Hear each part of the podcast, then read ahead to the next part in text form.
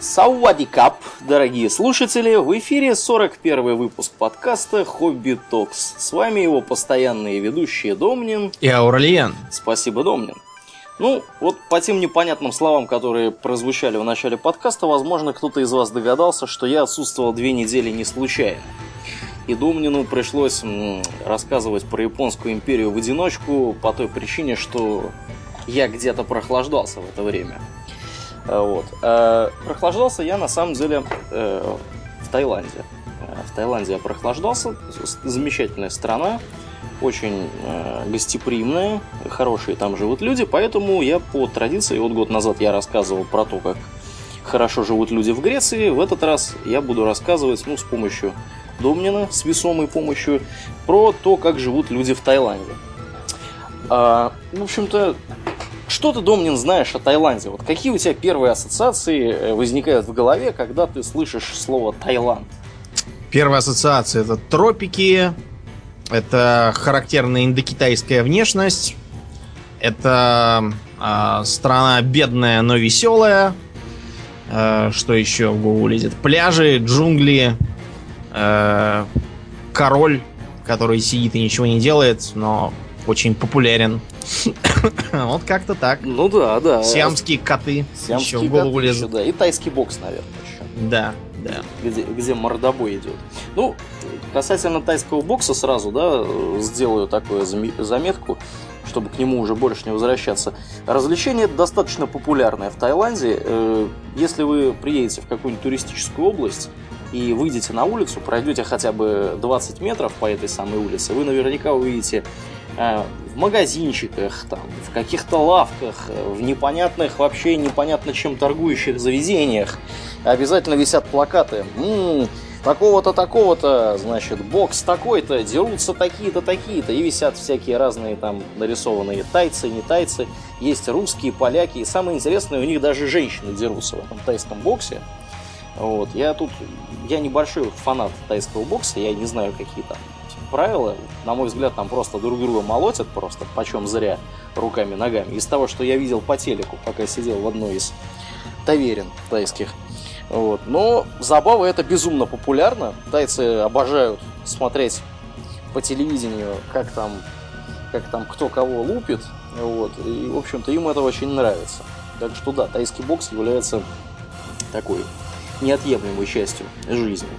Ну, в целом, давайте начнем с того, э, что э, страна действительно, как ты правильно, Домнин, подметил, достаточно небогатая, но веселая. Люди там живут весело. Э, у них есть такое понятие, я вот сейчас тебе скину ссылочку, на почитать, значит, они руководствуются несколькими, несколькими, так сказать, понятиями, да, такими философско философско-нравственно, может быть, какими-то еще. Вот. В частности, это Санук и Сапай. Сапай-сапай или сабай-сабай, в зависимости от того, где, собственно, вы общаетесь с тайцем. Если это северный таец, это будет сабай-сабай, если южный сапай-сапай. Это нечто вроде комфорта, удовольствия и удобства для физического тела. Таиланд – это страна, которая, в общем-то, находится в тропиках, там всегда жарко, там несколько раз в год снимается урожай. Вот, э, и страна эта никогда, вообще говоря, не голодала. То есть у них не было никогда голода, у них постоянно есть фрукты. Там, чтобы все чтобы, чтобы голодать в этой стране, я не знаю, что нужно сделать, где нужно жить, потому что там везде джунгли вокруг, иди там, рви манго, всякие дурямы и прочие фрукты, ешь их на здоровье. Вот. Поэтому страна такая вот, Таиланд это страна таких достаточно изнеженных в некотором смысле людей, которые любят комфорт, которые любят удобство, они, им нравится, когда у них все хорошо, так вот, э, знаете ли, э, так вот сытно, тепло. А, в общем, они любят, любят вот такой вот комфорт. Любят поспать, любят поесть. Несмотря на то, что они, кстати говоря, любят поесть, найти э, полного тайца достаточно затруднительно. Например, вот если мы приедем в Америку да, и приедем в Таиланд, и поглядим на первые 10 попавшихся людей, разница будет разительной. В Америке вы там увидите кучу народу, возвращенную на гамбургерах, в Таиланде Э, видимо, как-то они на чем-то другом взращиваются, на рисе, судя по всему, с морепродуктами вот, и с овощами. Э, поэтому тайцы выглядят так достаточно всегда сухенько в основном и э, поджарая. В, сочетании с невысоким ростом. Я, кстати, Домнин в этой стране чувствовал себя великаном. Иду такой по улице, смотрю, тут, значит, маленькие тайцы, там маленькие тайцы, все маленькие. Вот, крупнее меня были только иностранные туристы разного пошиба. Вот. Кстати говоря, я с удивлением обнаружил, что иностранные туристы э, по большей части ходят в каких-то наколках. Причем, знаешь, таких вот у кого-то это просто там какой-нибудь черепушка на руке, а у кого-то там прям вот все тело, так, знаешь, цветными татуировками изрисовано. Это в Таиланде их изрисовывают там а, за сходную цену? Да, и в Таиланде изрисовывают. Да, да, да, там у них вот э, навалом всяких вот этих вот э, заведений, где изрисовывают. Салонов, да. да тату-салонов. Ну, ну, так что я думаю, что, может быть, действительно и там это все делают. Я просто как-то вот для меня это было удивительно. Может быть, у нас, конечно, в России тоже ходят все татуированные, мы просто этого не замечаем, потому что у нас холодно, и все люди, люди ходят в курточках, в рубашечках, в футболочках, а там ходят чуть ли не... Меня, кстати, студентка спрашивала на той неделе, а, на занятиях, нет ли у меня татуировок, потому что а, она удивилась, почему я примеры привожу всякие из, из, из истории, там, чтобы проиллюстрировать какие-нибудь английские глаголы. Я почему-то все время привожу про каких-то бандитов, уголовников, убийства, вот, и, и она перевороты. Под, она подумала, что ты недавно откинулся. Ну, она решила, что да, бритая голова, там вечно в рубашке с длинным рукавом, она решила, что может там, я если так закатать рукав, там видно, что я такой весь обколотый, весь торс и руки. Драконы всякие там, да? Да. Ну, в общем, я вижу, в, в Таиланде все тоже украшаются, кто приехал. Да, все украшаются. Местные, кстати говоря, не могу сказать, что местные сильно украшаются, но местные тоже украшаются. Вот, например, в одном отеле Э, там у товарища была значит, на шее татуировка вот этого как он, Гамеша, не Гамеша, вот это вот божество, которое полубожество. Слон? Да, да, Ганеша. да. Слон с такой, с несколькими руками. Вот Гамеша, да. Он еще деньги, по-моему, привлекает, да, этот Гамеша. Да, наверное. По поверьям, да, вот если я, если я верно помню. Вот, но, однако, я немножко уклонился, да, от Санука и от Сабая Сабая. Вот Сабай Сабай это комфорт такой вот, э, значит, такой физический. Санук это удовольствие и радость для души. Вот. Тайцы любят, когда все красиво, все, значит, у них там вот, прям вот благоустроено. Э, красиво одеваться любят, любят окружать себя красивыми вещами. Причем понятия о красоте у них достаточно интересные. Они вот э, как бы не рассматривают да, красоту э, вот, каких-то предметов в совокупности. Они каждый предмет вот рассматривают по отдельности. Поэтому все вместе у них получается зачастую довольно безвкусно. Вот, они любят, знаете, как сороки – э, украшать себя золотом, ходить там, значит, у него может быть один золотой перстень, потом второй золотой перстень, потом какая-нибудь цепь, потом там еще что-нибудь. Ну, в общем, вот. все, что, что по-блестящей да, выглядит. Да, да, все, что выглядит по-блестящей. Как вот. говорят американские негры, блинг. Ну вот, вот так же эти. Вот так же эти, да. Выглядит это, конечно, очень забавно и непривычно, но у них это в порядке вещей в полнейшем. То есть они любят украшаться всякими там украшениями, амулетами, золотыми зубами, наверное, может быть даже, хотя, в общем-то, э, людей с золотыми зубами я у них вот прям не видел, как-то не сталкивался. Вообще я так подозреваю, что у них достаточно неплохое э, здоровье у всех этих тайцев, потому что едят они в основном растительную пищу, вот, и, в общем-то, живут достаточно долго. Я вот слышал цифру, порядка 80 лет у них средняя продолжительность жизни, даже, по-моему, больше. Вот. Еще также слышал, что у них очень хорошая медицина, но, к счастью, мне не довелось это проверить. Вот. И надеюсь, никому из вас не доведется, если вы туда попадете, потому что, ну, не знаю, насколько она у них действительно хорошая. Тем не менее, ну вот они любят получать удовольствие от жизни, эти граждане. Вот. Делают все достаточно медленно, размеренно. То есть э, то, что там если вы приехали туда и думаете, что вы такой крутой, у вас куча бабла, и там сейчас все для вас будут бегать, ну, как бы, извините, не будут они бегать, они будут достаточно степенно, размеренно ходить, все делать там, ну, может быть, чемоданы ваши отнесут быстро, если захотят денег. Ну, вот такие вот они, достаточно, достаточно спокойные, медлительные, Э, не любят они вот суетиться в жару. А вообще у них действительно жарко. Э, температура, вот когда мы были там в отпуске, она была порядка 30 градусов постоянно. Причем э, круглосуточно и днем, и ночью. Ночью только немножко было получше, э, потому что ну, солнышко сверху не припекало. То есть ходить там без шапочки, без солнцезащитного крема, ну, как бы удовольствие достаточно сомнительное. Если не хотите сильно обгореть, лучше кремами запасаться. Вот. А население Таиланда достаточно миролюбиво еще и потому, что 96% э, тайцев, ну или жителей Таиланда, потому что тайцев там на самом деле этнических процентов это к 80, а остальные? Остальные это китайцы, бирманцы, малазийцы и прочие. Но в основном там, я так понимаю, что вторые по численности это этнические китайцы. Ну, это неудивительно, потому что этнические китайцы, они по всей Юго-Восточной Азии имеют большие диаспоры, угу, угу. везде занимаются бизнесом, хорошо живут. А, и, между прочим, один из тайских королей прошлого даже написал книжку, угу, угу. где писал, что китайцы это евреи Востока, и надо их всех срочно в газовые камеры. Но так как любители газовых камер, они слегка не в почете оказались во второй половине 20 века. С книжкой да. как-то пришлось да, расстаться. Да, да, да. Вот. Ну, китайцев я вот уточнил цифру порядка 10% населения.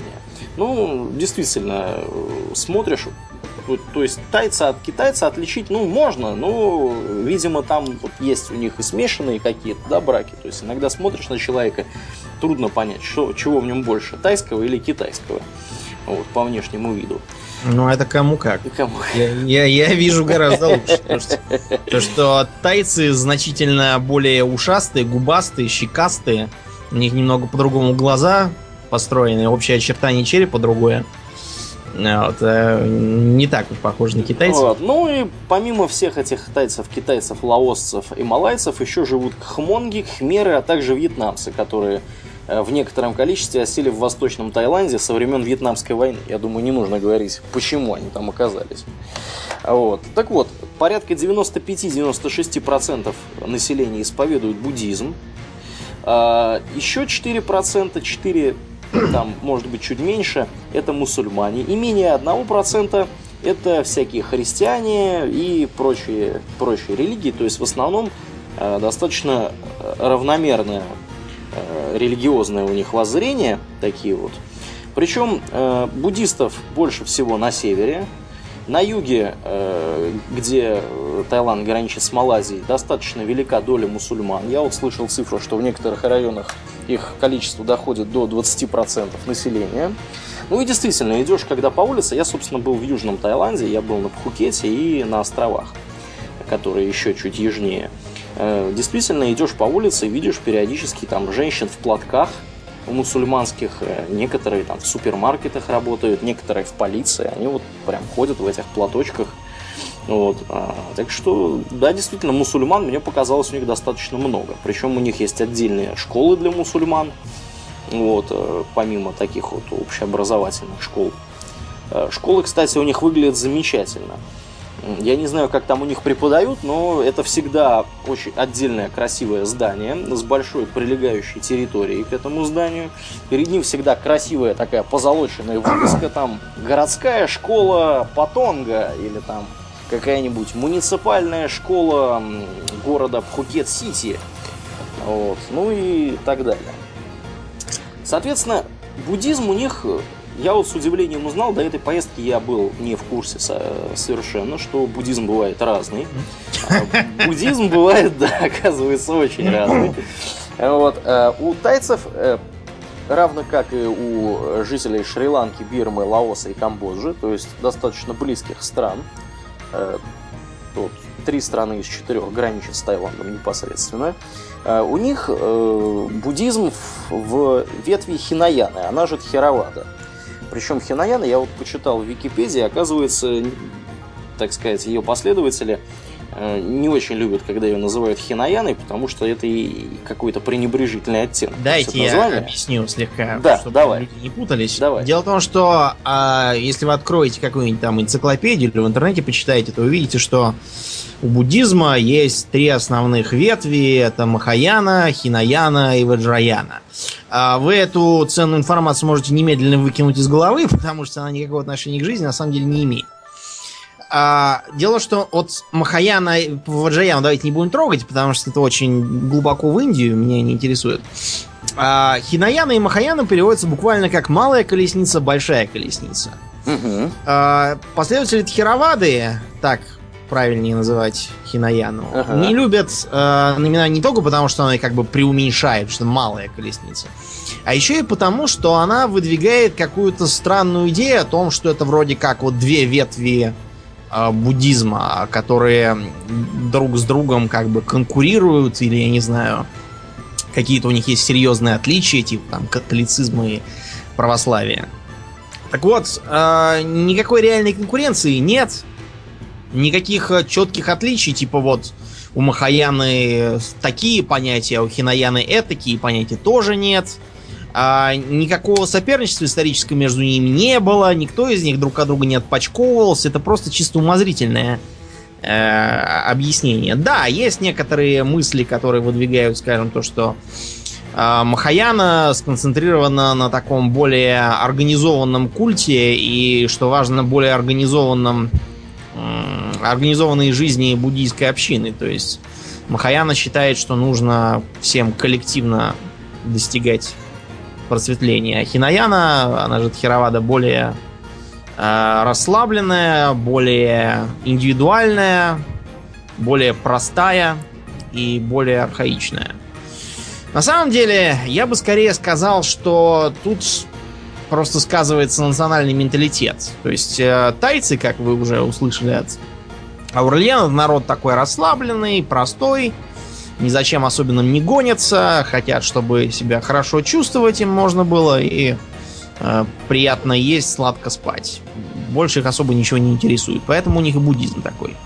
Для китайцев, например, у них важен коллективизм, так же как и для японцев, иерархия, порядок. А, Поэтому у них и буддизм тоже. У них совершенно другие монастыри по, по распорядку. Вот, например, а, все, я думаю, знают о китайских и японских боевых искусствах, выросших в основном из монастырей. Угу. В таком монастыре можно за определенные деньги пожить. А, Монастырь, скажем, тот же Шаолинь, является акционерным обществом закрытым, где у всех монахов равные доли. Настоятель считается гендиректором. Это, правда, не столько для коммерции, сколько для того, чтобы защитить э, название торговой маркой. А иначе какие-то предприимчивые дельцы тут же наладились выпускать ветчину Шаолинь. А, а это мало того, что как бы нехорошо с точки зрения закона, это еще и оскорбительно, потому что это намекает на то, что они там едят ветчину, чего им как бы делать нельзя. Там строгий порядок, там э, все встают, как, ну, в общем, как, как в армии примерно там. А, Что касается тайского буддизма, а, в тайском монастыре в целом строгого распорядка не наблюдается. А, Подъем примерно в 6 утра. После чего все неорганизованно уходят э, в ближайшее селение, ходят по улицам. И собирают и- еду. Да, и собирают еду. С этой едой идут обратно и молча питаются там у себя. Мгм. Питаются по-разному. Обычно довольно медленно и размеренно. Меня вот, знаешь что, всегда интересовал вопрос, а как вот они, то есть в представлениях россиянина, да, которые э, выросло, да, вот новое поколение, наблюдающие нищих, которые ходят, еду собирают, да, то что не едут, а деньги там какие-нибудь на еду, да, или, или на водку, или на хлеб, кто уж как. Вот. В моем представлении мне было непонятно, как вообще на то, что они насобирали, можно жить. То есть, неужели им люди настолько много этой еды дают, что они могут прямо вот на регулярной основе этим вот умудряются этим пропитаться? Ну, так вот умудряются пропитаться. Они, как ты сам видел, достаточно худенькие. Тяжелые работы э, в Таиланде монахи не делают. Это тебе не Китай. Э, они сидят в основном, думают. размышляют, беседуют. Ну да, ну тут еще момент какой. Дело в том, что э, у буддистов, у них вообще говоря, принято отдавать детей э, в монастыри. То есть каждый, в общем-то, буддист, э, ну, я так полагаю, что все-таки речь идет о людях мужского пола, да? Да, вот, обычно это мальчики. Да. Дело в том, что в Таиланде с женскими монастырями не очень. Угу, это угу. не Япония. Ну, собственно, это из-за того, что у них более такая консервативная тхеравада, вот, э, нежели Махаяна.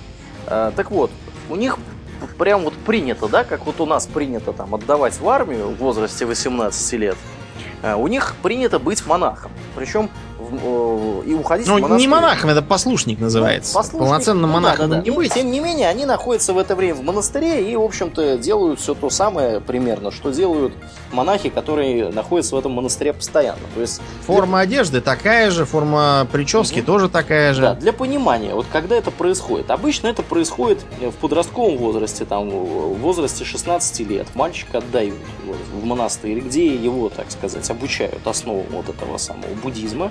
И потом по жизни он может оказаться в монастыре еще несколько раз. Ну, то есть он туда уходит не на совсем, а уходит именно вот на определенный промежуток времени, там на 2-3 недели, да, как бы на практику. Вот. Потом, впоследствии, он может после или перед свадьбой уйти в монастырь, да, там, э, либо после смерти родственника уйти в монастырь и так далее. То есть у них вот так вот принято. Люди оказываются в монастыре, люди приходят в монастырь, могут приходить несколько раз в течение своей жизни.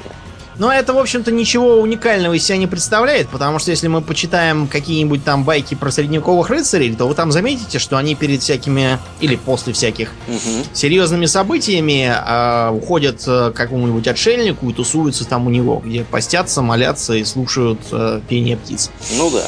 То есть это никакой не представляет собой уникальной черты Таиланда. Mm-hmm. Что для тайских монахов еще интересно, как я уже сказал, у них нет строгого устава, а, они, например, во многих монастырях, но это зависит скорее от политики, э, сложившейся там в коллективе, они кушают мясо, в том числе. Mm-hmm. Вот. Связано это с тем, что если они еще и мясо есть не будут, то они протянут ноги на такой диете, да, я подозреваю.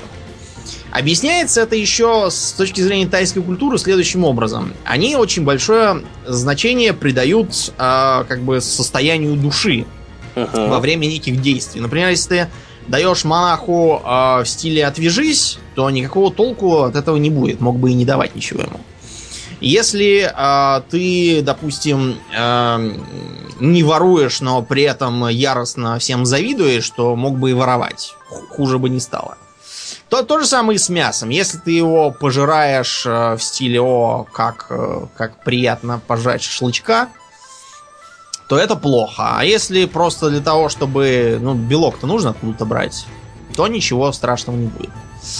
Это не я сам придумал, это так монахи, между прочим, учат. Ну да. А, Еще одним косвенным побочным эффектом от того, что основной религией в стране является буддизм, является то, что тайцы очень дружелюбны, и они вообще в принципе не допускают в ситуациях общения повышения голоса, да, там какой-то скандал, истерики. То есть, если вы на тайца будете орать, он вас просто не поймет. То есть он, он, он, у, у них так не принято, да? У них вот все общаются так ровненько, так доброжелательно, с улыбочкой. Вот. А какой-то скандал, истерику устраивать, ну, это уж совсем. Это как бы вот в их представлении это допустимо только для маленьких детей. Вот. Э, такая вот еще э, существенная такая вот разница между стилем общения. Ну и действительно, тайца, который нагрубил бы, там, накричал бы или еще как-то нахамил бы, я вот за время своего путешествия не видел ни разу. Все они достаточно дружелюбны, вот, э, так что такие вот они ребята. На, а, только да. не надо думать, что на, на этой почве в Таиланде нет преступности, и там можно разгуливать по всяким трущобам посреди ночи, там могут попасться совсем другие тайцы. Ну да, да. Невоспитанные. Да, да, да, да, да. А вот, э, еще кратко вставлю э, свои 5 копеек по поводу Тхеравада и Махаяны. Э, концептуально. Ты, ты сказал, что отличие между ними не такое уж существенное. Вот концептуальное отличие, вот на мой взгляд, по крайней мере, заключается в том, как именно последователи той или иной ветви буддизма могут достигнуть просветления. Дело в том, что вот тут разница все-таки есть. В Махаяне считается, что просветление могут достигнуть э, абсолютно кто угодно, может достигнуть, э, если будет прилагать определенные усилия. А в Тхераваде немножко иначе. В Тхераваде считается, что просветление могут достигнуть, ну, в общем-то, что такое просветление, да, это окон... окончательная цель существования любого существа, да, э, достигнуть просветления, прервать вот этот вот цикл перерождения и так далее, уйти в нирвану. Надо только понимать, да. что некоторые школы, особенно из более поздних, считают, что э, сансара, то есть вот колесо перерождения, mm-hmm. это скорее такой эфемизм для общей суеты бытия и ее круговорота. И надо понимать, что э, такие вот материалистические школы буддизма, многие ветви чань буддизма к этому относятся, они считают, что нирвана это скорее э, конечное состояние покоя, которое человек э, испытывает. Ну да. Ну, об этом мы поговорим, э, скорее. В следующем всего, выпуске, да, да потому что мы будем про буддизм говорить да, потому что там, в общем-то, интересного рассказать много. Начиная с того, сколько зубов было у Будды, и как он вообще появился на свет, вот, и заканчивая вот такими вот тонкостями, как вы сейчас слышали от Домнина. Преподобный Кода Саваки бы тебя сейчас палкой по башке побил. Хватит считать зубы Будды, лучше иди в комнате убери. Да, ну так вот, а вот Херавада, я вернусь все-таки к вот этой вот начатой мысли, в отличие от Махаяна, считается, что просветления могут достигнуть только буддийские монахи. То есть, если вы не буддийский монах, в этой жизни вы просветления не достигнете. А, ну, понятно, что если вы будете вести себя хорошо, и у вас будет хорошая карма, то в следующей жизни вы можете стать буддийским монахом, и у вас все будет прекрасно. Собственно, этим объясняется большое количество буддийских монахов, монастырей во всей территории Таиланда. Другой вопрос, надо стран. понимать, что, как я уже не раз говорил, народная форма религии, она все эти тонкости не разбирает. Это признают даже сами монахи. То есть, в основном как бы буддизм в понимании среднего такого незамутненного тайца, простеца, uh-huh. это ходить в домики духов, э, поклоняться духам, поклоняться статуям вот. Будды, приносить вот. ему вот. бутылки с кока-колой, ставить на лавочку, да. Я рад, подавать что монахам. Про домики духов. Про домики духов надо рассказать отдельно. Давай. А, в общем-то, приехав в Таиланд, вы достаточно быстро обнаружите, что практически у любого здания жилого, нежилого, отеля, частного дома, магазина и так далее, рядышком стоит маленький такой домишка. Иногда их стоит два. Не один домишка, а два. Э, Причем один домишка такой низенький, а второй домишка такой повыше с лесенкой туда. Домишки эти выглядят как маленькие храмики какие-нибудь такие. Они обычно такие очень красиво украшены, там резная крыша у них, позолоченные они все. Вот, э, собственно, и у публики сразу возникает вопрос, а что это вообще за домики? А, а, откуда это? Что это? Маленькие храмы там? Что это? Как это вообще? Как это понимать? А, оказывается, тайцы, помимо того, что они верят, э, так сказать, в Будду и в буддизм и вообще... На самом деле буддизм это такая религия, я вот опять же очень был удивлен, когда это узнал. Вот как ты, Домнин, считаешь, может мусульманин быть еще и буддистом одновременно? С точки зрения буддизма, может, с точки да. зрения ислама, я да. боюсь, лучше мы таких вопросов не задавать. С точки зрения буддизма, действительно, э, ничто не мешает вам одновременно быть там христианином и буддистом, или там мусульманином и буддистом и так далее. Потому что вот ну вот у них так принято. То же самое и с домиками, да, вот с этими. Домики эти тайцы строят для духов. Дело в том, что они считают, что на земле, когда вот таец покупает кусок земли, да, и начинает строить на нем дом. Он считает, что вот этот кусок земли, на нем живет какой-то дух. И если таец выстроит на этом куске земли дом, то духу будет негде жить. А дух, он такой, в общем-то, товарищ, не очень, так сказать, отличается хорошим характером всегда. Вот, поэтому он может этому тайцу изрядно осложнить жизнь. Чтобы дух не расстраивался, таец поэтому строит ему отдельный маленький домик, вот, э, в котором дух может, собственно, поселиться и вот обитать таким вот образом. Второй домик – это обычно маленький домик. Вот если вы видите два домика с тайским, так сказать, рядом с большим тайским зданием, это, значит, два домика, а это вот самый маленький, который, который пониже. Который повыше домик строится для духов предков. В этом домике должны жить духи предков тайцев. И, в общем-то, тайцы, когда там едут, например, к кому-нибудь в гости, да, они перед тем, как, ну, это может быть распространено больше сейчас у них в сельской местности, где более консервативное население живет, то есть в городах, может быть, так не делают, вот. А, но тем не менее, перед тем, как приехать к кому-нибудь в гости, да, то есть войти в дом к своему там другу или родственнику, э, тайцы, э, значит, подходят к этому домику, к, вот, к большому, который домик духов, духов предков, и там с ним вот разговаривают, просят у духов предков разрешения зайти в дом и, в общем, там чего-нибудь делать. Вот. Э, вот такие вот у них духи веселые. Бывают духи, духи у них причем обитают не только на земле. Духи бывают э, там в реках, там в лесах. Если это какое-то большое дерево, да, такое вот толстое, там древнее дерево, то э, тайцы считают, что у этого дерева есть отдельные духи. Вот, э, то есть которым тоже там иногда нужно их задобрить тем или иным образом. Э, нам вот наш гид рассказал одну замечательную историю. Э, рядом с Хукет-Сити есть такая вот достаточно достаточно, э, скажем так, как бы ее назвать лучше. Ну, в общем, дорога со сложными дорожными условиями, назовем ее так. Дело в том, что у них все дороги которые, ну, то есть страна достаточно горная, вот, дороги зачастую идут вверх-вниз, серпантин, там все дела, вот, движение хаотичное на дорогах, это отдельная, вообще говоря, тема. Тайцы водят очень страшно с точки зрения меня, например. Вот. Ездить у них, ездить у них на машине, на мотоцикле. У них, кстати, очень много мотоциклов. Они вот на мотоциклах любят ездить. Причем едут там обычно, едет папа таец, у него за спиной сидит мама тайка.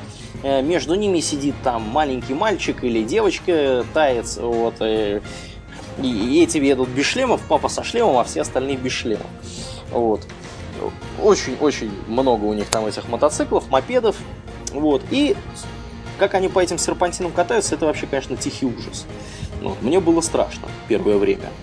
Они еще любят, знаешь, так вот разогнаться, так, хорошенько там, вот так и сяк. Но дороги очень хорошие. Так вот, по вот этой дороге, по горному вот этому серпантину, там по какому-то перевалу, значит, на определенном участке дороги был аварийный достаточно э, такой вот участок. То есть часто там происходили какие-то аварии со смертельным исходом.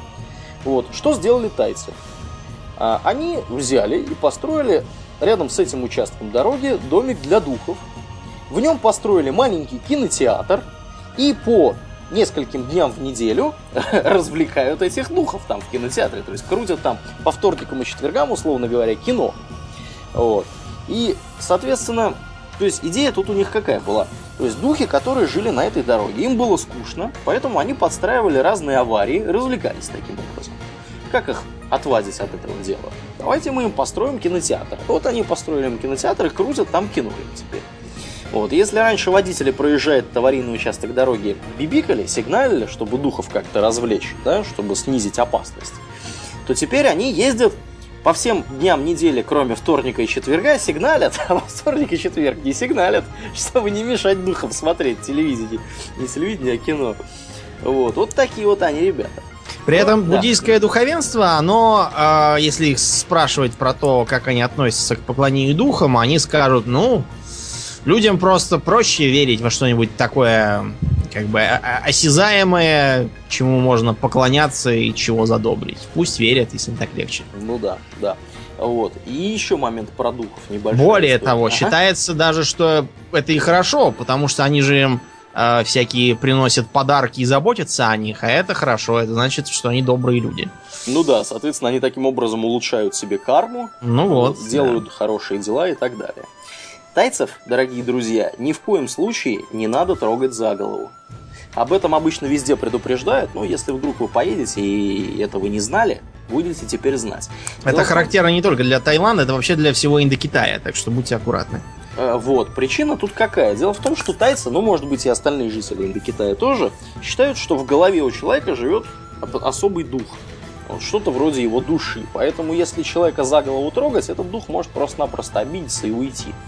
Вот. А жить без вот этого, без, без вот этой души в голове, без этого духа, ну, достаточно затруднительно. Понятно, что современные тайцы, они э, не все считают таким образом, но если вы где-нибудь окажетесь в глубинке и захотите потрепать по голове мало, маленького э, темнокожего мальчика э, с раскосыми глазами, то лучше вам этого не делать, потому что могут обидеться и не понять вас.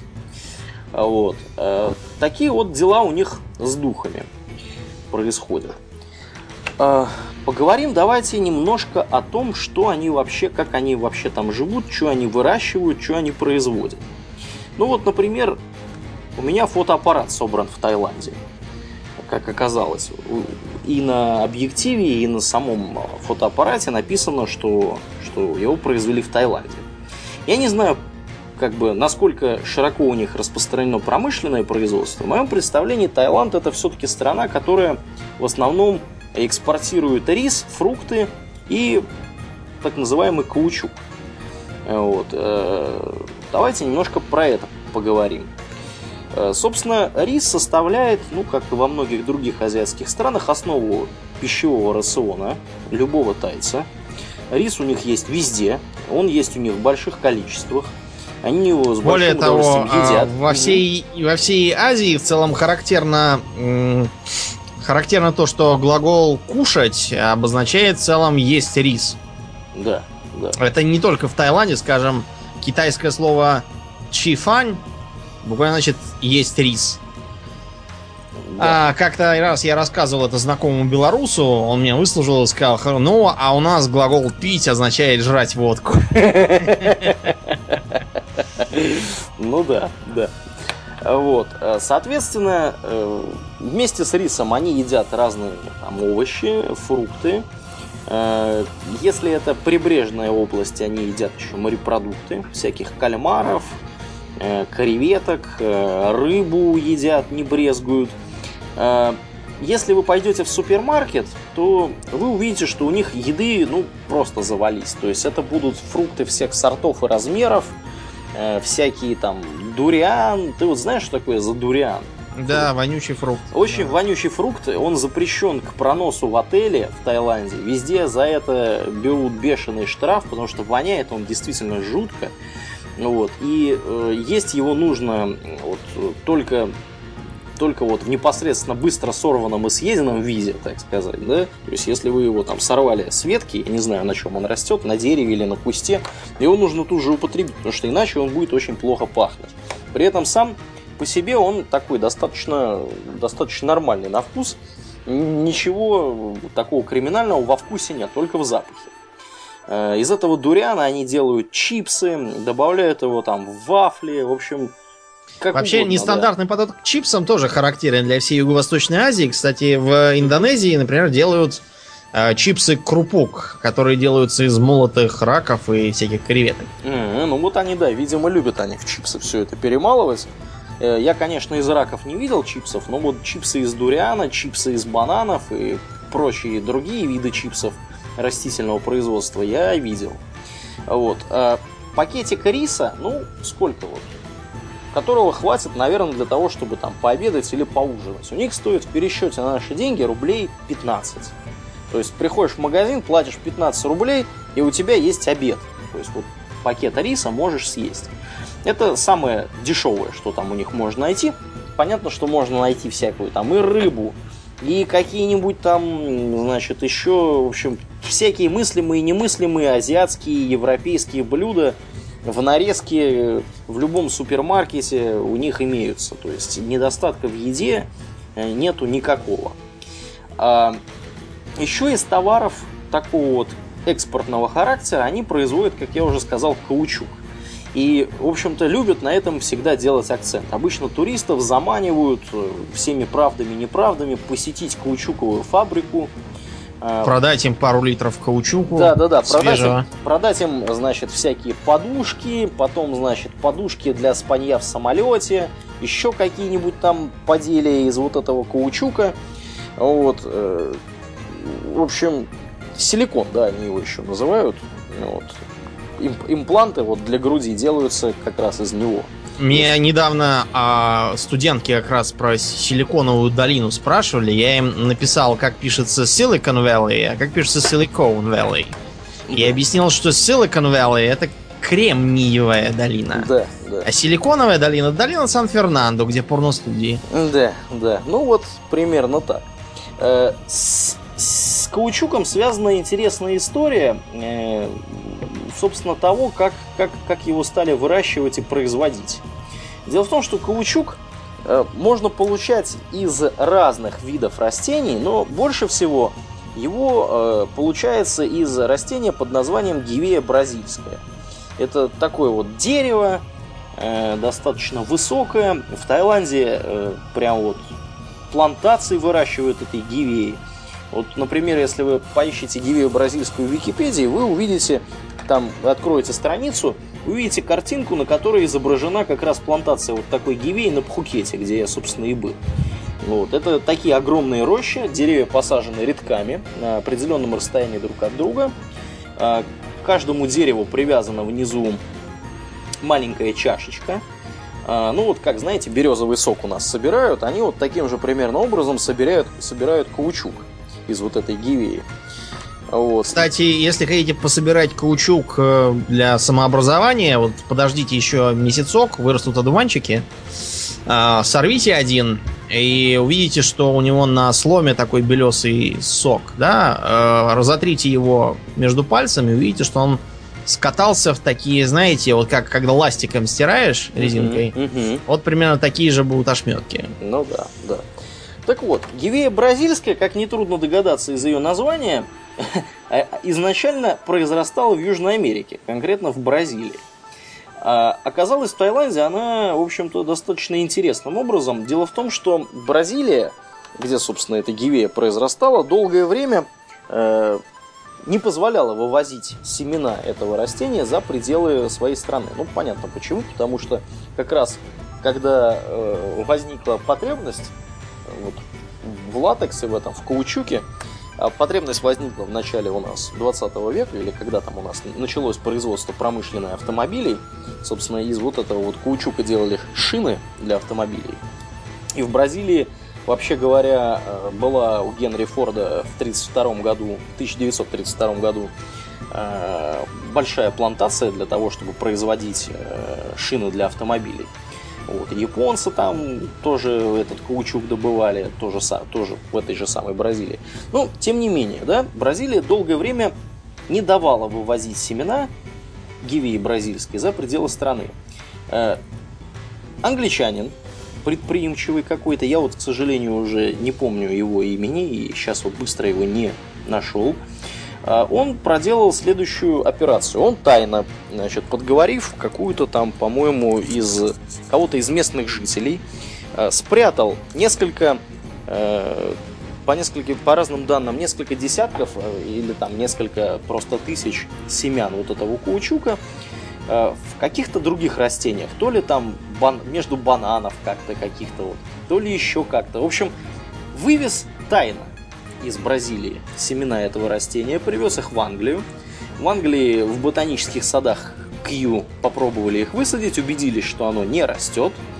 Э, но у англичан была площадка очень удобная для с примерно с таким же климатом, как в Бразилии, в Индии и на Цейлоне.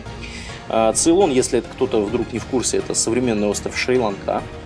Вот, а, попробовали высаживать их там, там гивея прижилась, э, росла неплохо, но еще лучше, как оказалось, она э, росла в Таиланде.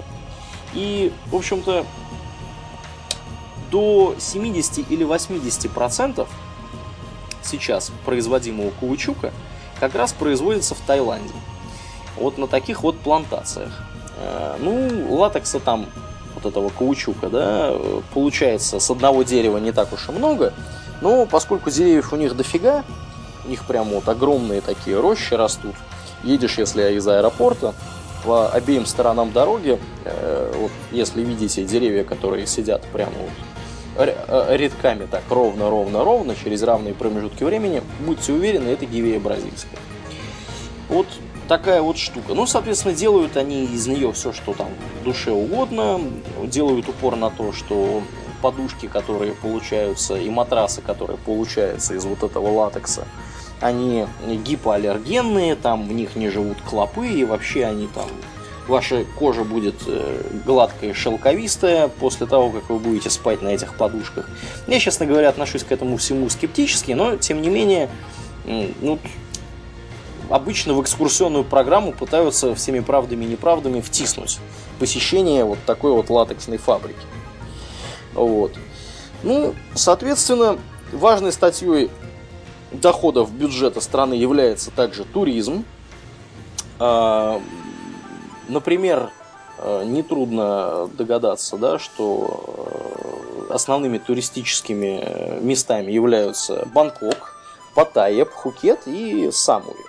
Ну, с точки зрения промышленного производства и вообще производства и вообще таких вот возможностей, Таиланд напоминает мне чем-то Россию. Знаешь, чем напоминает? Чем же?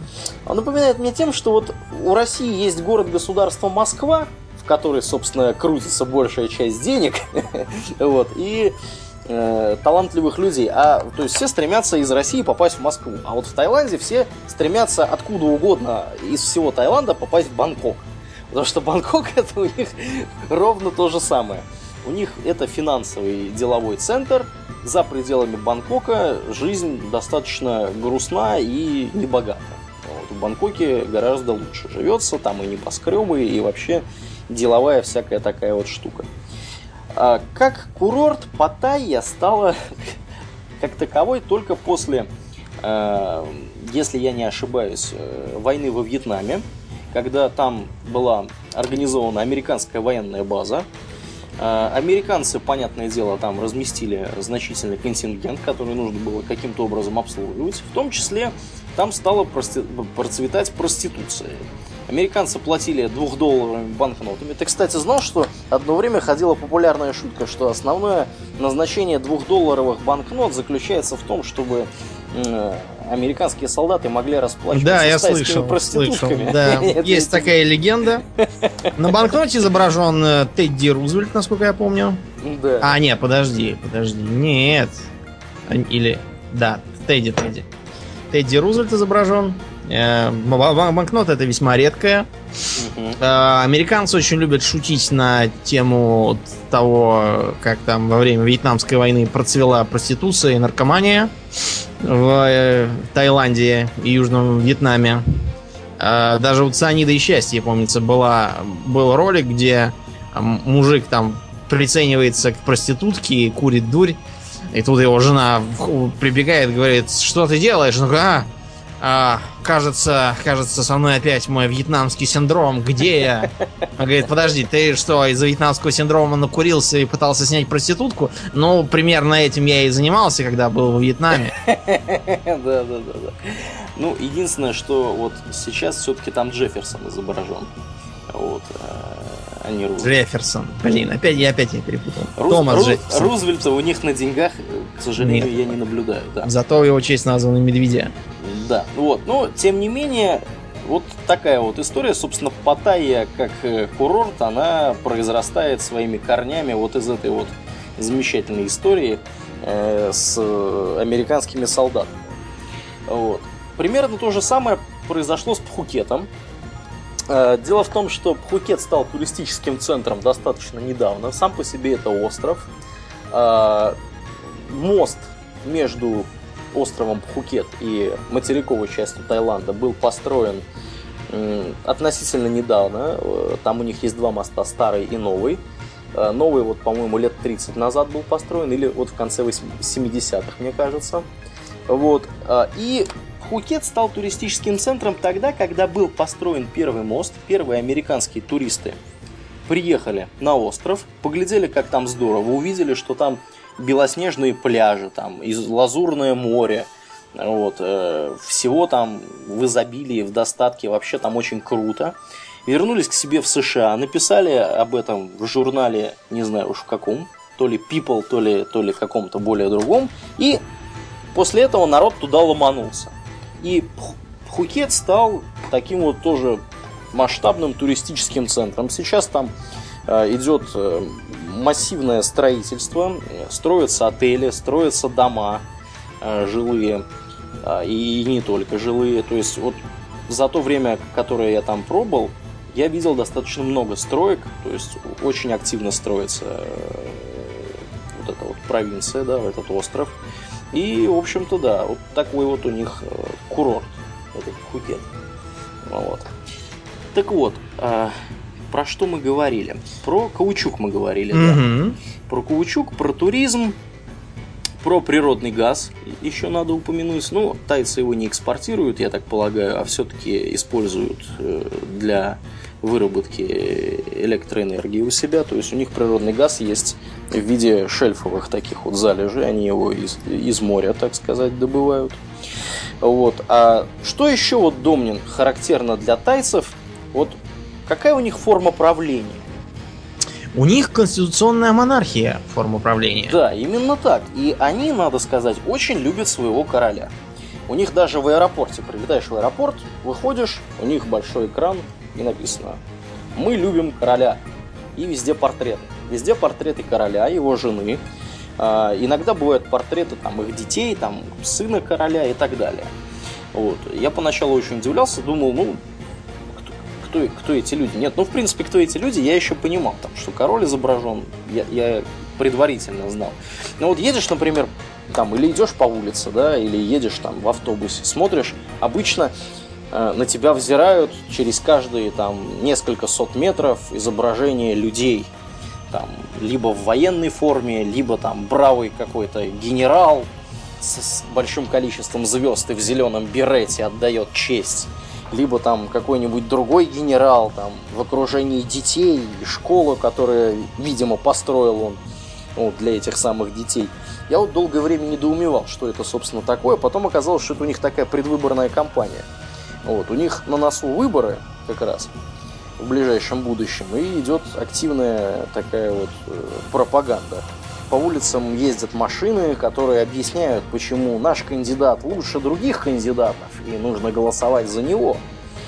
Вот. Но, тем не менее, действительно, конституционная монархия, я немного отвлекся. А в Таиланде правит как бы король, да? Почему как бы? Потому что реальной политической власти у него достаточно мало. Это... Дело даже не только в том, что у нее мало, у нее ее и не должно быть, потому что дело короля какое? Быть королем, смотреть футбол, питаться, хорошо себя чувствовать, улыбаться, любить подданных, подданные любят его. А работать заставлять короля нельзя. Не то, что он, он хочет, но ему не дают, как в Англии, предположим, это было. Мгм, мгм. А он, он и не собирается, и от него это и не требовал никто никогда. Да, да. Ну, собственно, нынешний король Таиланда, он примерно соответствует этому описанию. Ему 86 или 87 в этом году будет лет. Он такой вот один из старейших правящих монархов. Э, э, вот, По-моему, самый, самое длительное у него правление в Таиланде.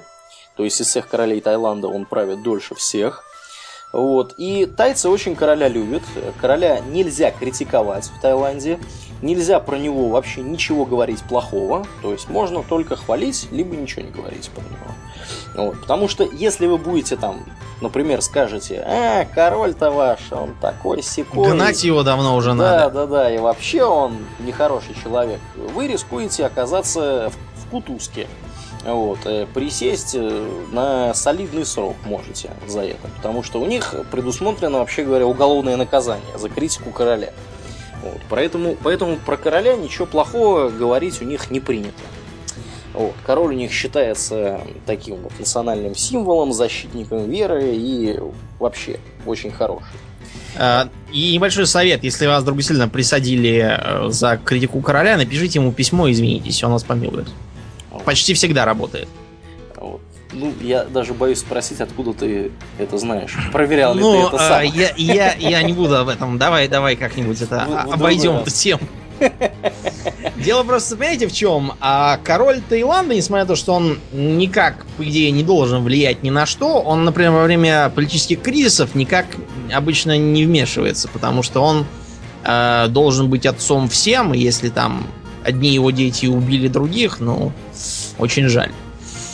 Но бывали прецеденты, когда э, в особо трудные периоды, когда уже 11 насколько я помню, тогда был по счету премьер-министр, всех остальных там, э, в смысле 11 которого свергали за короткий период времени, э, он умирать не хотел сильнее прочих, и потому побежал к королю и попросил помочь.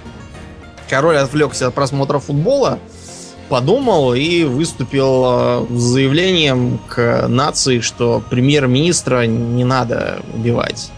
Ну и, в общем, по-моему, на следующий же день всех э, заговорщиков поубивали самих. И премьер-министр остался жив. Да, ну, э, собственно, история правления, да, политической вот этой вот жизни Таиланда, она очень богата. богата и обширна. Мы коснемся только, наверное, правящей династии Чакри.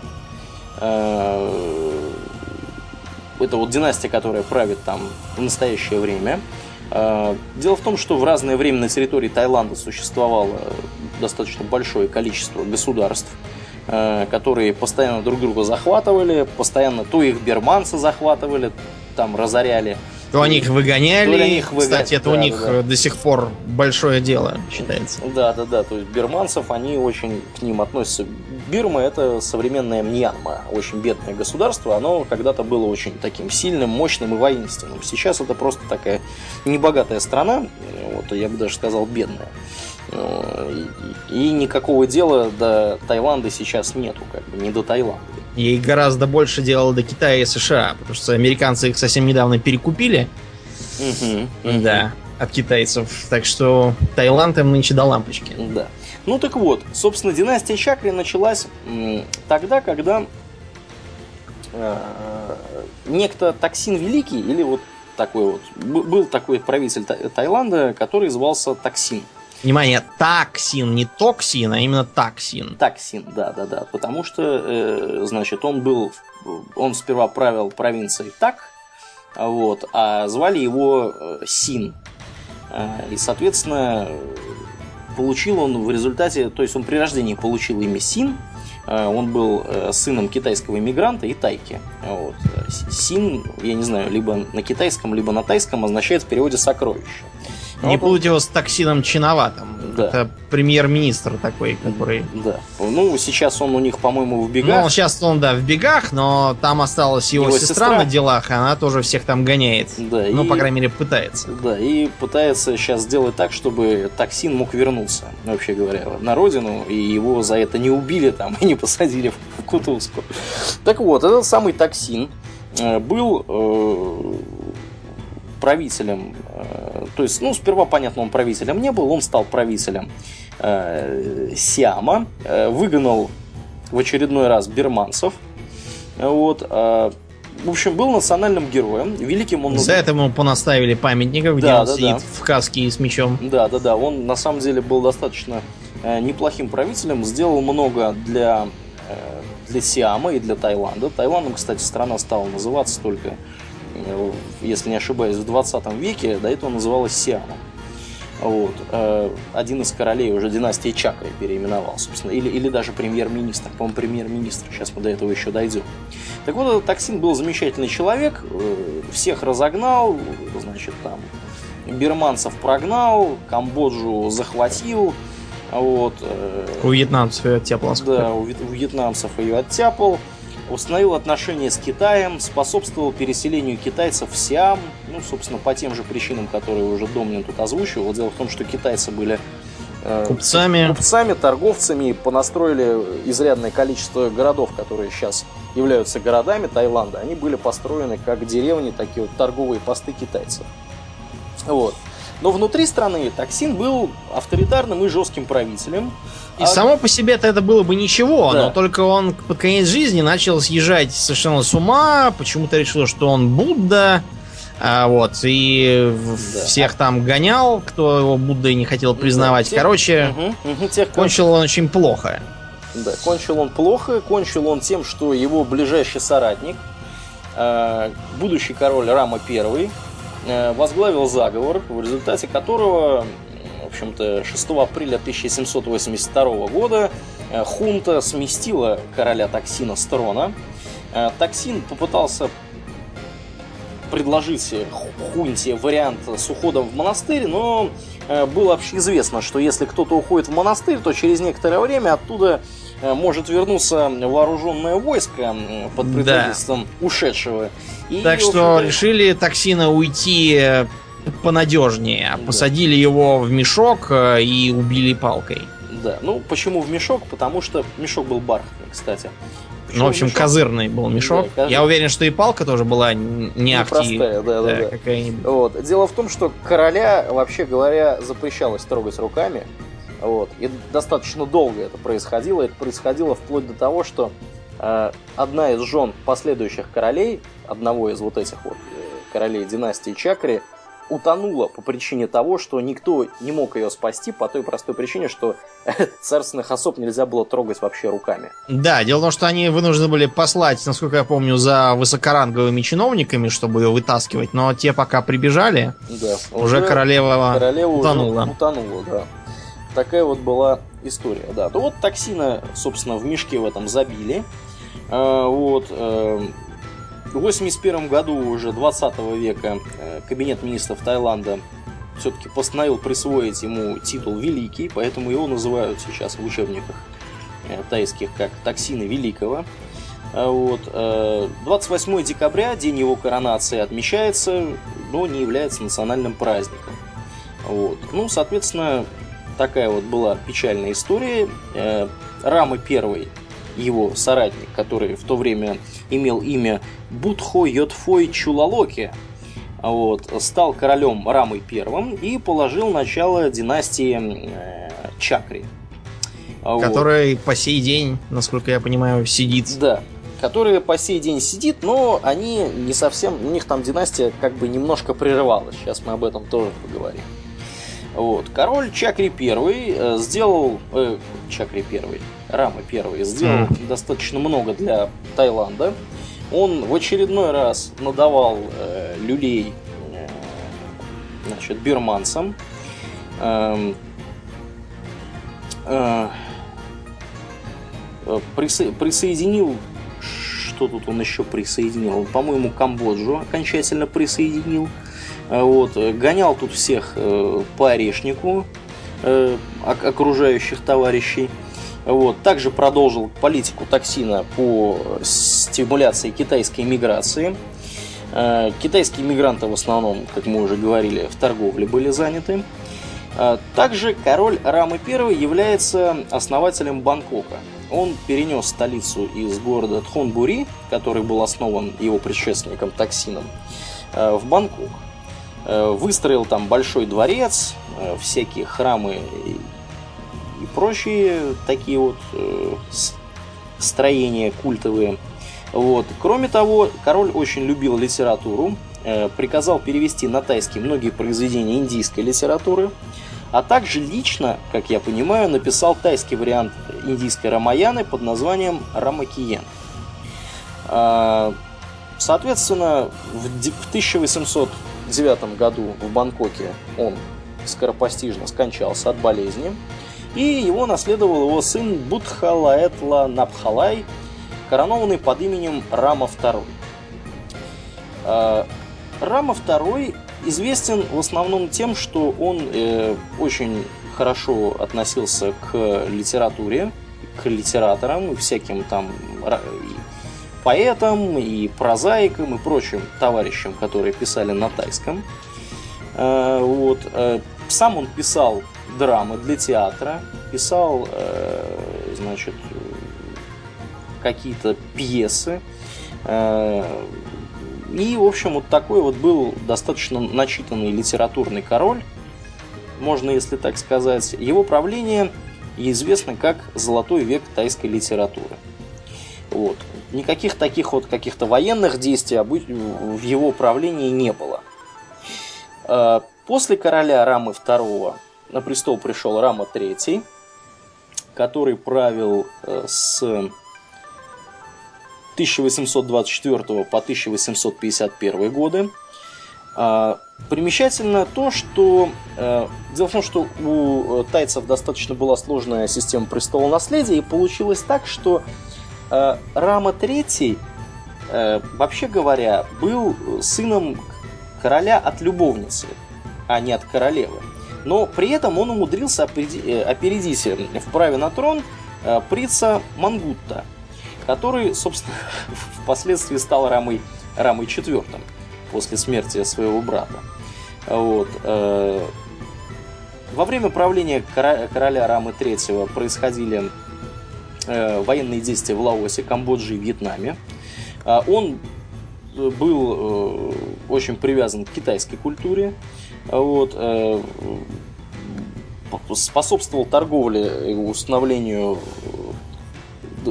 расширению торговых связей с Китаем и с чем, в общем-то, обогатил королевскую казну изрядно вот, на торговле с Китаем. После его смерти Э, трон перешел к его э, брату, который являлся законорожденным, собственно говоря, сыном э, Рамы II, Раме IV, который правил с 1851 по 68 годы.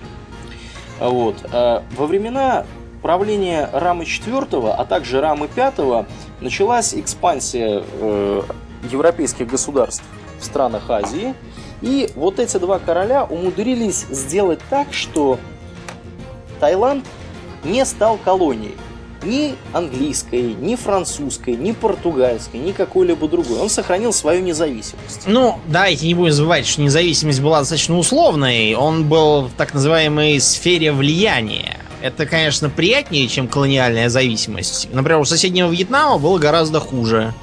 А, тамошнее государство было фактически разделено на три, насколько я помню, провинции. Угу вот. Э, и восстановить ее удалось только после двух войн. Ну да. И да. больших трудов. Да, ну это, в общем-то, стоило королевству вот такое вот положение, как бы полунезависимое, стоило королевству потери Сиама. Э, э, господи, потери Сиама. Что я такое? Ты хотел сказать Камбоджи. Камбоджи, да, Камбоджа. Э, то есть Камбоджу пришлось отдать французам, э, которые перешла в 1867 году под протекторат Франции. Вот. Ну, э, следом за Вьетнамом сразу и перешла. Да, да, да, да, да. Соответственно, через год во время поездки по болотистым районам страны король Рамы IV заболел малярией и по возвращении в Бангкок скончался. Вот. Э, собственно, вот дочь этого короля э, и погибла таким вот нелепым образом, когда ее лодка опрокинулась и собственно, никто не, не смог ее да. вытащить. Да. Надо понимать, что э, независимость Таиланду осталась не за красивые глаза, не потому, что они там такие все классные, не потому, что а у европейцев вдруг проснулась совесть, а просто потому, что а, между Францией и Англией существовали серьезные терки в Юго-Восточной Азии. А, терки осложнялись э, ну, разными территориальными спорами касательно того, как кому что принадлежит. Французы претендовали на Индокитай загребли его. Англичане, с другой стороны, надвигались из Индии через современный Бангладеш и тоже претендовали на эту местность. В общем, решили, что э, надо установить конкретное разделение сфер влияния, а между ними какое-нибудь будет ничейное место. И вот этим ничейным местом и стал Таиланд. Ну да. Если кто-то из вас, дорогие слушатели, смотри, смотрел художественный фильм «Анна и король», знайте, вот, собственно, король из вот этой Анны и король исписан с рамы четвертого. При этом, что примечательно, э, ну, там сюжет фильма, если, если кто-то вдруг не в курсе, заключается в том, что английская, э, значит, гражданка приезжает, брит, британка приезжает э, по приглашению короля Таиланда в Таиланд, чтобы учить собственно, королевских детей английскому и прочим таким вот такая приятным манерам. Да, приятным да. манерам и так далее. Э, вот это вот Анна Лео Нуэнс, вот она там вот в этом фильме уп- упомянута. Э, дело в том, что фильм этот снят, конечно, интересно, но в Таиланде он запрещен к просмотру полностью. Вот. Дело в том, что тайцы считают, и не безосновательно, что этот фильм порочит образ короля Рамы IV, поскольку Анна Лео Нуэнс, которая вот персонаж этого фильма, да, и реально англичанка, которая, собственно, стала прототипом. Стала прототипом, да. Она просто не могла вести себя так, как она ведет себя в этом фильме. То есть, там, ну и плюс ко всему сам король нам показан, скажем так, диким, но симпатичным, что mm, довольно да, глупо с точки да, зрения тайцев. Да, да. Вот. Так что тайцы этот, этот фильм, так сказать, недолюбливают. Ну, это примерно как дурацкие все эти фильмы про злых русских, врагов у ворот и mm-hmm. прочую муть. Mm-hmm. Вот смотрится для тайца примерно так же. Да. Рама, Рама 5, который сменил Раму 4, известен в основном тем, что продолжал политику, э, так сказать, лавирования между британц, британцами и французами. Э, удалось ему, так сказать, сохранить все-таки независимость, которую которая была под угрозой.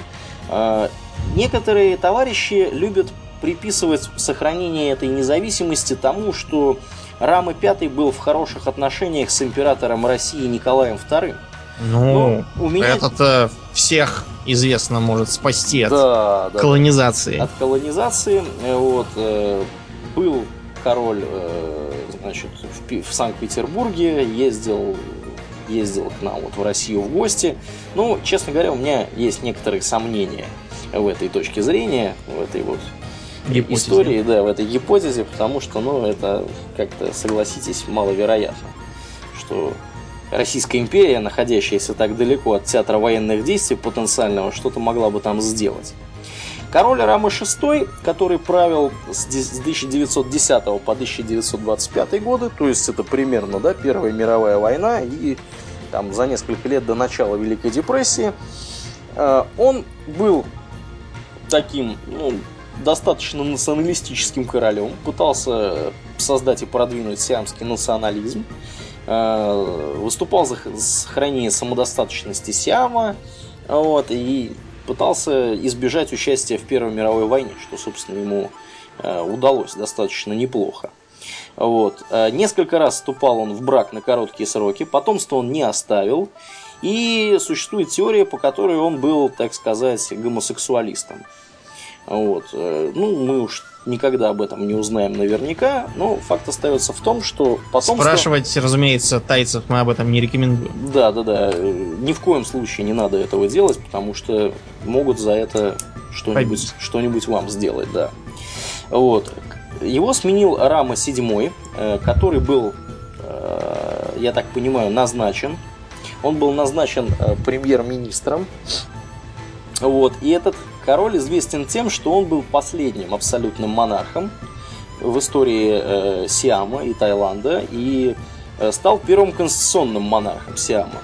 Разумеется, это он не сам вдруг проснулся и решил, дайте-ка я стану конституционным монархом, да. а из-за того, что в 1932 году местные отделения Гаминьдана, националистической mm-hmm. партии, нахватавшиеся от китайцев, да всякого, а, произвело переворот. А, переворот заключался в том, что короля из, из почтения к нему просто, так сказать, сделали сильно ограниченным в правах, так как он сейчас существует. А его родственников, принцев, разогнали из власти, угу. а правительство стали формировать на основании парламентских выборов. Да. Поначалу все шло нормально, но оказалось, что в этом парламенте развелось очень много праворадикальных и националистических депутатов, которые э, внезапно завернули все реформы переворотчиков э, и э, саму эту националистическую партию разогнали, установив такое э, полуфашистское военное правительство. Э, произошло еще там э, несколько попыток мятежей разного, э, разного степени успешности. Одни были за восстановление абсолютизма, другие, наоборот, против восстановления абсолютизма. Кончились они тем, что тот самый король, который первым стал конституционным, отрекся от престола и оставил престол Раме восьмому, своему преемнику, который решил не рыпаться и жить в свое удовольствие. В общем, э, все бы шло нормально, но тут наступили сороковые годы. А в сороковые годы э, Франция, как раз вот в сороковом, э, потерпела поражение от э, нацистской Германии. И власть над французским Индокитаем перешла к вишистскому правительству. Правительству маршала Петена. про германские марионетки. А, маршал Питен этот делал все, что ему прикажут. В частности, он а, пошел на раздел владения Индокитаем с Японской империей. Короче, поглядев на такое, на то, как низко пали великие, а, Таиланд решил, что настал его час. А, было объявлено о том, что Таиланд, воспользовавшись, воспользовавшись крахом колониальных держав фарангов, потому что у Англии-то дела как раз шли крайне паршиво, ее блокировали и бомбили, и будущее для нее выглядело крайне нерадужным, угу. решили, что решили в Таиланде, что пора восстановить э, могучую империю прошлого, э, повторить подвиги Таксина Великого, вернуть и Камбоджу, и снова победить Мьянму. И, в общем, будет новая Тайская империя от моря до моря, не хуже Японии. Да, да. Ну, К сожалению, планы ага. эти пошли наперекосяк, потому что ни Япония, ни Германия ничего хорошего в войне для себя не выиграли. Так что, хотя э, Таиланд и объявлял войну Великобритании и США в 42-м, э, и даже на этом приобрел какие-то там территориальные, э, территориальные приобретения от Японии, э, но э, плохой ход войны для японцев привел к очередному э, качанию маятника общественного мнения в обратную сторону. Фашистское правительство свергли. Э, коммунистическая революция начала громить э, прояпонские части. Новый кабинет запросил мира у союзников и, в общем, декларировал свою полную покорность. Вот так фашистский период и закончился. Да, ну, соответственно, такой тяжелый период, э, в общем-то, не мог не отразиться и на жизни короля, упомянутого Рамы VIII, который являлся, если я не ошибаюсь, там у них сложная система была э, престола наследия. По-моему, поскольку Рамы VII не оставил наследника, наследником стал э, то ли его племянник, то ли еще какой-то там ребенок, там, значит, его, по-моему, это был его племянник. Вот. Э, Рама 8. Дело в том, что Рама 8 стал королем в 9 лет. В 9 лет, понятное дело, в это время он, вообще говоря, находился в Европе, проходил там обучение. Вот, и, в общем-то, вместо него фактически правил премьер-министр. Э, вот, э, премьер-министр по, по имени Плек Пигун Саграм, если не ошибаюсь вот, э, который являлся, по сути, своим настоящим военным диктатором. Собственно, э, он э, и вот эти вот все осуществлял завоевательские мероприятия, которые упомянул Домнин. Вот, то есть Арама VIII в это время находился в Европе, учился, после войны вернулся в Таиланд с коротким визитом, после того, как он получил диплом юриста. Мальчик этот был популярен Э, в стране, но, к сожалению, его правление не э, продлилось слишком долго, потому что э, он, во-первых, был в ужасе от воинственного фельдмаршала премьер-министра и, в общем-то, еще ко всему прочему, вдруг неожиданно оказалось, что 9 июня 1946 года король Рама VIII был обнаружен застреленным в своей собственной спальне. Что вот. для Таиланда, как вы понимаете, крайне... Ну, это шок такой был. Да, да, да, да. Тем более это король, король застрелен. Вот. Обстоятельства смерти э, являются весьма сомнительными. Обсуждать это в Таиланде э, запрещено. Альтернативные версии, помимо той, которую дала правительственная комиссия, э, в основном исходят из стран Запада, каких-нибудь там, значит, товарищей, э, сторонников теории заговора. Вот. Однозначно мы не знаем, что произошло, было это убийство или самоубийство. Э, как бы официальная версия такая, что э, личный секретарь короля и два его пажа, в общем-то, подстроили его убийство, и в феврале 55 года были казнены быстренько. Вот, э, после судебного процесса. То есть, что там на самом деле произошло, мы, к сожалению, не знаем. Может быть, есть такая теория, что их прибили раньше, а судебный процесс был так.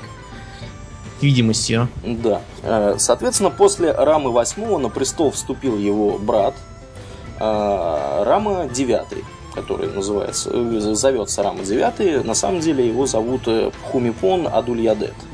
Ну, то есть вы понимаете, у тайских монархов есть личное имя, а есть Мгм. тронное имя. Мгм. Это вообще типично для Азии. Да, да, да, да, да. Вот. э, Соответственно, на самом деле его коронационное имя вообще в три строчки э, имеет место быть. Э, Я вот сейчас Домнину скину, как оно, как оно звучит. Я не знаю, как это вообще можно произнести и выговорить. Да, но мы вас не будем этим терроризировать, тут, Да. правда. Да. Вот. Примечателен этот король тем, что он является, ну, во-первых, нынешним королем, то есть он сейчас э, действующий король Таиланда. А, еще из примечательного э, то, что он родился в городе Кембридж, штат Массачусетс, в 27 году, 5 декабря. И это единственный из глав государств мира, который имеет право, ну, имеется в виду, кроме, кроме американских да, президентов, э, он имеет право на получение гражданства США по рождению. То есть все, кто родился в США, имеют право получить там гражданство. Соответственно, вот этот вот король Таиланда, он тоже может, если ему вдруг надоест быть королем Таиланда, попросить гражданство США и переехать в США. Вот. Э, Ну, э, значит, король этот весьма образован. Он имеет э, докторскую степень, если я не ошибаюсь, то ли в химии, то ли, то ли в биохимии. В общем, ну, такой вот какой-то ученый. У него есть патенты. Он занимался э, длительное время занимался изучением э, вопросов питания тайцев. В частности, ему принадлежит э, идея того, что у тайцев в рационе достаточно мало продуктов с кальцием, потому что они едят в основном рис, да, и кальций им брать неоткуда. Поэтому король предпринял попытку в Таиланде, в общем-то, разводить коров и заставить тайцев пить молоко. Тайцы пить молоко не очень хотели, и в результате как-то молочные промыслы и сыры как-то подзахерели в Таиланде, зато вместо этого тайцы стали э, употреблять в пищу больше кокосового молока, всяких вот таких вот продуктов с кокосами. Вот. э, И, э, в общем-то, вот таким вот образом они э, компенсируют потерю кальция, который вымывает у них рис из организма. То есть, если много кушать риса, то уровень кальция в организме падает. Это, кстати, верно также и для разных э, любителей раздельного питания и какого-то там еще э, пс- псевдомудрого способа питаться, который переходит исключительно вареный рис. Таких граждан легко а, обнаружить э, в больницах, Мгм. в, в ортопедических э, отделениях, э, лежащих с поломанными костями на ровном месте. Да. Также король Хумипон Адулиадет владеет патентом на создание искусственных облаков. В разное время он разрабатывал проекты мостов, плотин. Он играет профессионально на саксофоне. Когда он был помоложе, он в Бангкоке устраивал прямо представление. У него был, значит, прямо вот музыкальная группа, где он играл на саксофоне с публикой, там выступал. Вот. Увлекается фотографией, живописью. Кроме того, он принимал участие в э, парусных регатах и даже спро- спроектировал свой собственный парусник. А, Интересным обстоятельством является то, что во время одной из вот таких вот одно- во время одного из соревнований парусных он случайно э, столкнулся с лодкой другого участника, поскольку э, собственно, он король, да, его, чтобы облегчить судьям задачу, которые должны были его отстранить, а они, ну, как, как тайцы отстранят короля от участия в соревновании. Он сам взял самоотвод и отстранил себя сам от соревнований. Вот. Э, Что интересно, у тайца вообще с отстранением от соревнований почему-то какая-то петрушка творится чуть ли не на постоянной основе. У них как-то раз э, национальные состязания спортивные выиграла команда, состоящая из э, так называемых катоев. Э, то есть да. транссексуалов. Да, да. Ну и, в общем, э, чтобы не отправлять их на мировые состязания, решили их всех дисквалифицировать и выгнать. Да, еще я вот в Википедии вижу интересную такую э, заметку. Я решил ее проверить, но, к сожалению, сейчас не вижу. У меня вот тут есть тайские деньги, если кто-то вдруг слышит, я ими шибуршу. Вот, я собираю иностранные э, денежные знаки. Вот, мне это очень нравится. Вот не увидел я. Э, Пишут в Википедии, что на одной из купюр он изображен с фотоаппаратом Canon, так как являлся разработчиком линз для этого фотоаппарата. Э, Вот.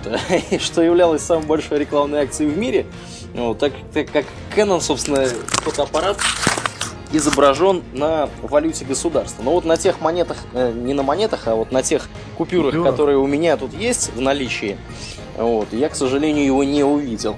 Может быть, он на тысяч, тысячи батовой купюре изображен с фотоаппаратом, а может на какой-то из старых. Вот. э, Такой вот он, в общем, такой солидный мужик, вот, хоть и старенький уже, но чувствуется, что человек такой интересный. Вот. Тайцы его очень любят, как я уже говорил, э, очень его уважают. И сына его, кстати, они любят не так сильно, как короля. Вот, э, ну, считают его каким-то там, значит, этим плейбоем и так далее. Вот. Ну, король у них, король у них молодец. Такая вот у них королевская династия, непростая.